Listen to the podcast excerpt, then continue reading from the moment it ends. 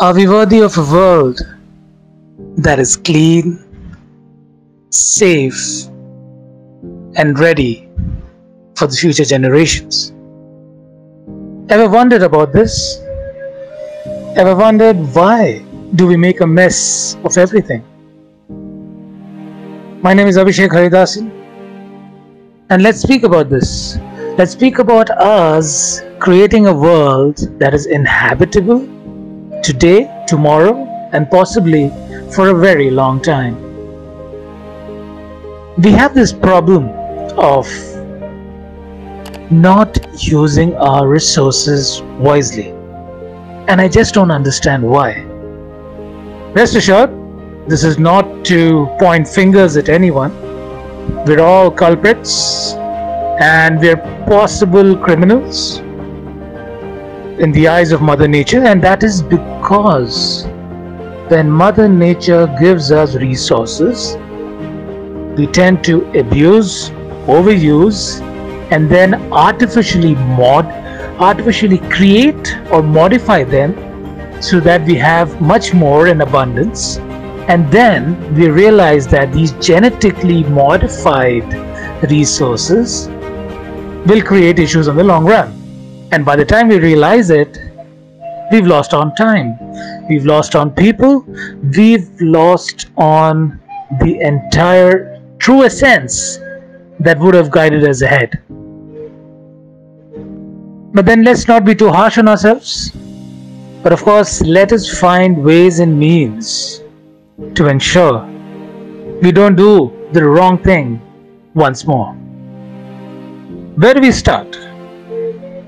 We start by realizing that resources, thankfully, can be rep- replenished, but they take time, and hence we need to be using them wisely. I hope that's clear. But I know this is extremely tough and this is not something we are cut for. Having said that, let's also look into the resources that we have. Let's categorize resources and look at the longevity that they possess and find ways and means. And it's thankful, we should be thankful for technology. We've got technology at our disposal we can carbon date a lot of things to understand how long can these resources last and how should we be harnessing them? So that we gather or extract the maximum out of it? While ensuring that we leave something behind for our future generations to consider.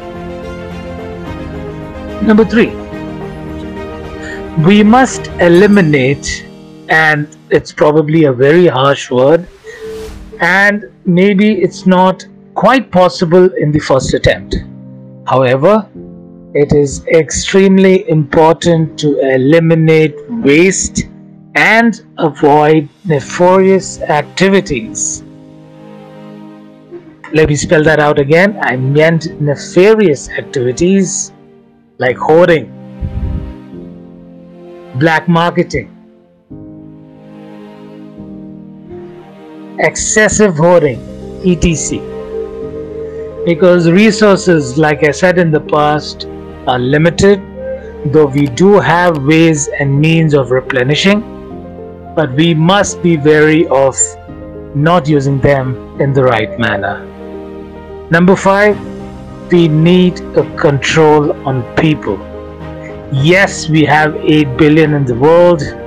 Yes, we need to feed each and every one, but no for abusing resources so that we can feed mouths.